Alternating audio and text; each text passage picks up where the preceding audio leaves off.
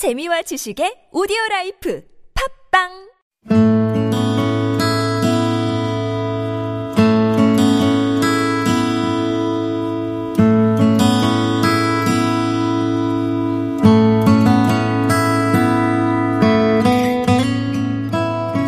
가슴에 담아온 작은 목소리 165번째 이야기. 11년을 이어온 평범한 기적 릴레이 온유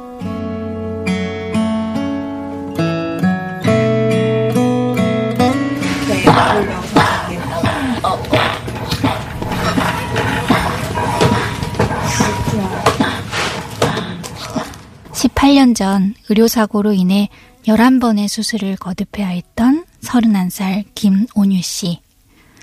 수술 후유증으로 폐기능을 상실한 온유 씨는 자가호흡을 할 수 없는 상태가 되었고 누군가가 1초에 한 번씩 수동 인공호흡기인 엠브백을 눌러주어야만 숨을 쉴 수 있게 되었습니다.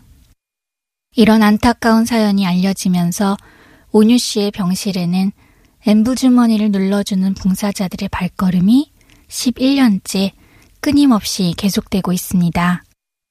저희가 찾아간 날이 마침 온유 씨의 30번째 생일이었는데요.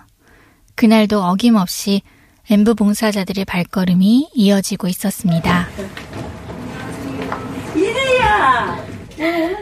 온유 씨의 어머니 한안미 씨는 봉사자들의 고마운 발걸음을 언제나 반갑게 맞이하며 때로는 음식으로 정을 나누기도 한답니다. 아침조부터 밤샘조까지 하루 24시간 4교대로 돌아가면서 운영되는 엠부 봉사. 지난 11년간 온유 씨를 찾아온 봉사자들은 어느덧 2만여 명이 넘었습니다. 특히 늦은 밤부터 아침까지 이어지는 밤샘조 봉사자들은 교대로 쪽잠을 취하며 온유 씨의 곁을 지킵니다. 그러니까 여기서 두 명 자고 한 명은 손수로 앰부를 하는 거고 그 몇 시간 타임에 맞춰놨다가 또 교대하면서 이제 계속 누가 24시간 누가 있는 거고 이렇게 돌아가면서 자는 거고 밤에는 더 많이 올 때는 또 휴게실에 가서 또 자고 애들이 한 타임에 낮에는 한 두 명, 세 명, 밤에는 네 명. 또 이제 요새는 또 이제 앰부 봉사자가 또 구하기 힘들 때도 있어요. 시험 기간이 이렇게 되면. 그럼 막 두 명이 엠브 할 때도 있어요. 밤새워서.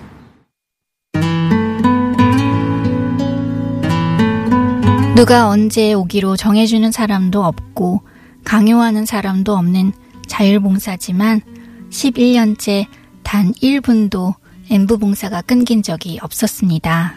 온유 씨 어머니 한안미 씨의 이야기입니다. 안정적으로 뭐 오늘 내일 오늘 저녁까지 대부분은 안 차 있어요 사람이. 그런데 누가 와 항상. 그러면 이제 또 저녁 타임에 아무도 없어. 밤샘도 한 명도 없어. 뭐 밤샘 어떡하지? 저녁 타임 어떡하지? 그런데 또 누군가가 와. 그게 기적이죠. 심지어 2015년 메르스 사태 때에도 앰부 봉사는 단 하루도 끊어지지 않았다는데요. 메르스 때는 어, 병원에 오면은 다 이렇게 감염이 될 줄로 알고 사람들이 공포에 떨었잖아요 전 국민이. 그랬을 때도 어, 24시간 한시도 빠지지 않고 엠부 봉사자들이 그들은 정말 목숨을 걸고 왔을 거예요. 그렇게 와서 용감하게 온 애들이 와서 봉사를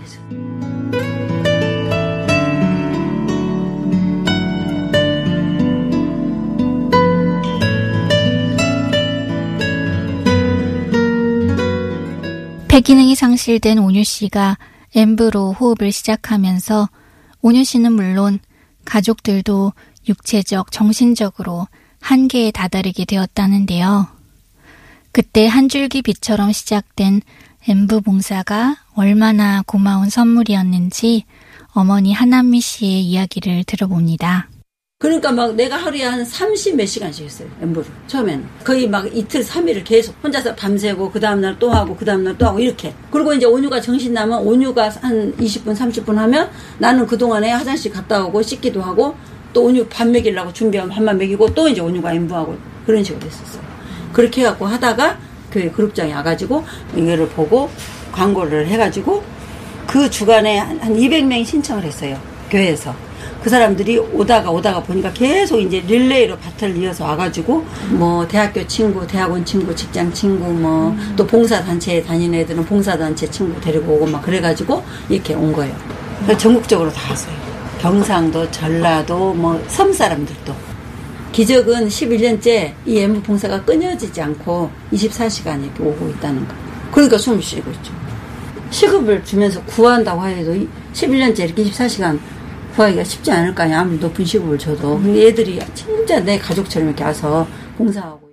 기적처럼 시작되고 채워지고 이어져 왔던 엠부 봉사 덕분에 온유 씨와 온유 씨의 가족들은 희망을 되찾을 수 있었습니다. 잠을 설쳐가며 엠부를 눌러야 했던 부모님에게 미안함과 불안함이 컸던 온유 씨도 엠부 봉사가 시작되고서야 비로소 마음이 놓였다고 합니다. 처음에 부모님이 가실 때는 일주일 때부터 거의 고비였거든. 어, 다 같이 못 자고 피곤해지니까 부모님도 덕진하고 나도 탈진하고 이런 상태에서 있는 모든 순간에 계속 기도를 했던 것 같아요. 부성차고 힘들고 하니까. 그러다가 어느 날 밤에 갑자기 봉사장 낯선 사람이 있어요. 부담을 느낄 여력이 없고 오히려 숨통 트이는 기분이었던 것 같아요. 처음에. 한 교회에서 시작해서 학교, 단체, 직장, 심지어 지방까지 이어진 11년간의 엠브 릴레이 덕분에 온유 씨는 30번째 생일을 맞았습니다. 중학교 2학년, 또래보다 키도 크고 건강했던 소녀 온유를 기억하는 어머니는 스스로 숨조차 쉴 수 없는 몸이 되어버린 딸을 생각하면 더욱 애가 탑니다. 우리 온유가 올해 중학교 때 이렇게 있잖아요. 보잖아요. 다 정상이고 척추 형태 정상, 정상, 정상이잖아요. 가슴통 정상, 정상, 정상이잖아요. 기관 능력 정상이잖아요. 멀쩡했는데 오른쪽 배에 물이 차는 걸 감기더라고요. 이만큼 물이 찼는데 혹이 있다고 이제 오진 한 거예요. 그래서 수술을 시작해갖고 작은 수술까지 하면 11개? 수술이 잘못돼갖고 수술, 수술하고 그때부터 이제 지옥이 시작되죠. 18년 전 시작된 고통의 시간들. 죽음의 고비도 많았고 절망의 순간도 적지 않았다고 합니다. 하지만 11년째 온유 씨 곁을 지켜온 봉사자들은 숨뿐만 아니라 희망과 꿈도 이어가고 있었습니다. 11년째 온유 씨와 함께 온 최고참 봉사자 장군 씨의 이야기를 들어보겠습니다. 저는 온유 처음 만난 거는 2008년 4월. 네, 그때는 온유가 혼자 저거 끌고 다닐 수 있었어요. 음, 그랬구나. 되게 밝았어요. 보기 좋았고 그래서 11월 어느 날 이제 주일날 기도회 끝나고 광고를 하시는데 온유가 지금 많이 안 좋다고 엠브라고 이제 수동으로 계속 숨을 해줘야 되는데 아버님이 교통사고가 나셨다. 어, 이대로는 힘들 것 같고 우리가 도와야 되지 않겠냐 하셨고 그날 밤부터 바로 시작이 된 건데 처음에 좀 겁이 났죠. 어, 이게 숨을 해주는 거라니까 진짜 극초반에는 온유가 제일 힘든 게 잠이었어요. 그러니까 산소가 부족하니까 잠을 잘 못 자는 거잖아요. 그래서 항상 근데 엠브를 시작하고 잠을 좀 잘 자게 시작했는데 또 밤 타임이고 하니까 온유가 그러면 스르르 잠이 들어요. 그때 그 모습들이 제일 기억에 남아요. 그러니까 한 명이 나로 인해서 좀 한 하룻밤 잠을 편히 잔다는 그 경험? 그게 되게 저한테는 어, 신기했었고 근데 진짜 대단한 게 없었어요. 이건 내가 할 수 있지 않나? 그러니까 이 온유 엠브를 안 오면은 안 온 대로 살아요. 하면은 하는 대로 또 살아요.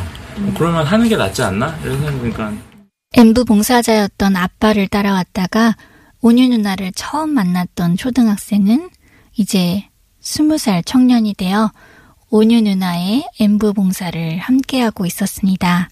서현규 군의 이야기입니다. 그 초등학교 때 왔다가 이제 다시 왔던 그 첫 발걸음이 이- 어, 작년 12월 달이었어요. 그래가지고 그때 왔었을 때 정말 누나 먼저 너무 오랜만에 보니까. 근데 누나는 똑같더라고요 그때랑 지금이랑. 근데 누나도 약간 저를 어렴풋이 기억하고 있었고 그래가지고 근데 그냥 잘 내가 감으로써 누나가 숨을 쉬는, 쉬는 거니까 내가 어떤 상황이어도 정말 봐야 한다라는 생각. 21살 김동민 군은 맨 처음 엠부 봉사를 왔던 날을 이렇게 기억합니다. 맨 처음 할 때는 뭐 지금은 막 한두 시간 정도는 그냥 하는데 그때는 여기 안 쓰는 근육이거든요. 여기 쓸 때. 그래가지고 한 20분 정도 하니까 회색 티 입고 있었거든요. 근데 회색 티가 막 다 땀에 젖어가지고 막 그래서 그때는 좀 힘들었어요. 그냥 누나 보러 오는 거죠. 그리고 내가 봉사만 하는 게 아니라 다른 사람들도 만나고 7년째 엠부 봉사를 해오고 있는 지혁준 씨와 조세영 씨는 같은 학교, 같은 과 친구들이라고 하는데요. 두 사람의 이야기도 들어봅니다. 그게 제일 어려운 질문인 것 같아요, 사실. 왜, 왜 오냐고 물어보는 게. 왜냐면 한 번도 그런 생각을 해본 적이 없, 없는 것 같아서. 저는 제가 뭔가 봉사를 하러 온다고 생각해 본 적은 한 번도 없는 것 같거든요. 저랑 이제 친구들이랑 이제 항상 이제 다 같이 막 맛있는 거 먹고 맨날 게임하고 약간 이런 분위기였어서. 그래서. 갈 때까지 게임.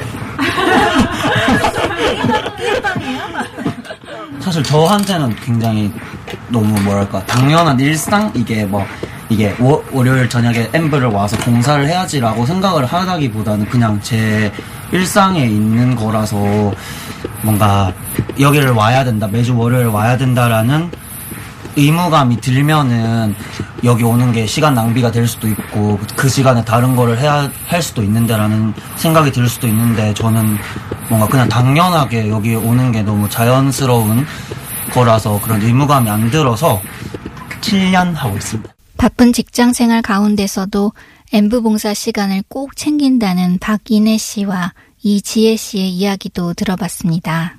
짝사랑이기도 하고 뭐 아니면 언니가 뭐 유튜브 비디오 보시면 같이 보고 신앙이기도 하고 막 내가 봉사를 하겠다 이렇게 했으면 아마 유지하지 못했을 것 같아. 근데 언니를 만날 수 있으니까 그게 더 약간 남들한테 얘기하기는 좀 힘든 것들을 언니한테는 얘기할 수 있거든요. 그래서 그런 거 얘기하는 게 주되지 막 또 여기서 일하네 이런 느낌은 전혀 없어요.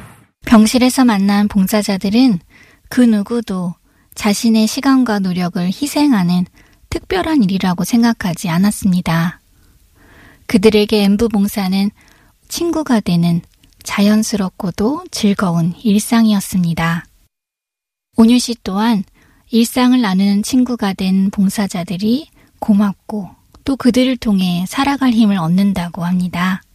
거의 봉사자 느낌보다 음, 약간 음, 친구처럼 와서 어, 개인적으로 더 좋아요. 왜냐하면 저도 봉사를 받고 있지만 사람이니까 친구로서 같이 있는 시간 좋다라고 느껴지는 게더 기분이 좋거든. 어, 얘기도 재밌게 하고 편하게 하기도 하고 이런 게 좋은 것 같아. 힘들어가지고 아 이대로 못 살겠다 싶은 날이 진짜 많거든. 어, 삶에 미련이 없다고 생각했는데 또 막 그럴 때마다 되게 친구들이 감동을 많이 주기도 해요. 그냥 맥락 없이 저한테 아 살아있어서 고맙다.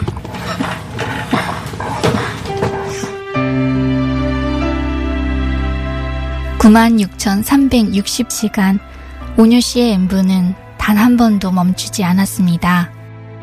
온유 씨의 곁을 지킨 봉사자들은 너무도 당연하게 그녀 곁을 찾아옵니다.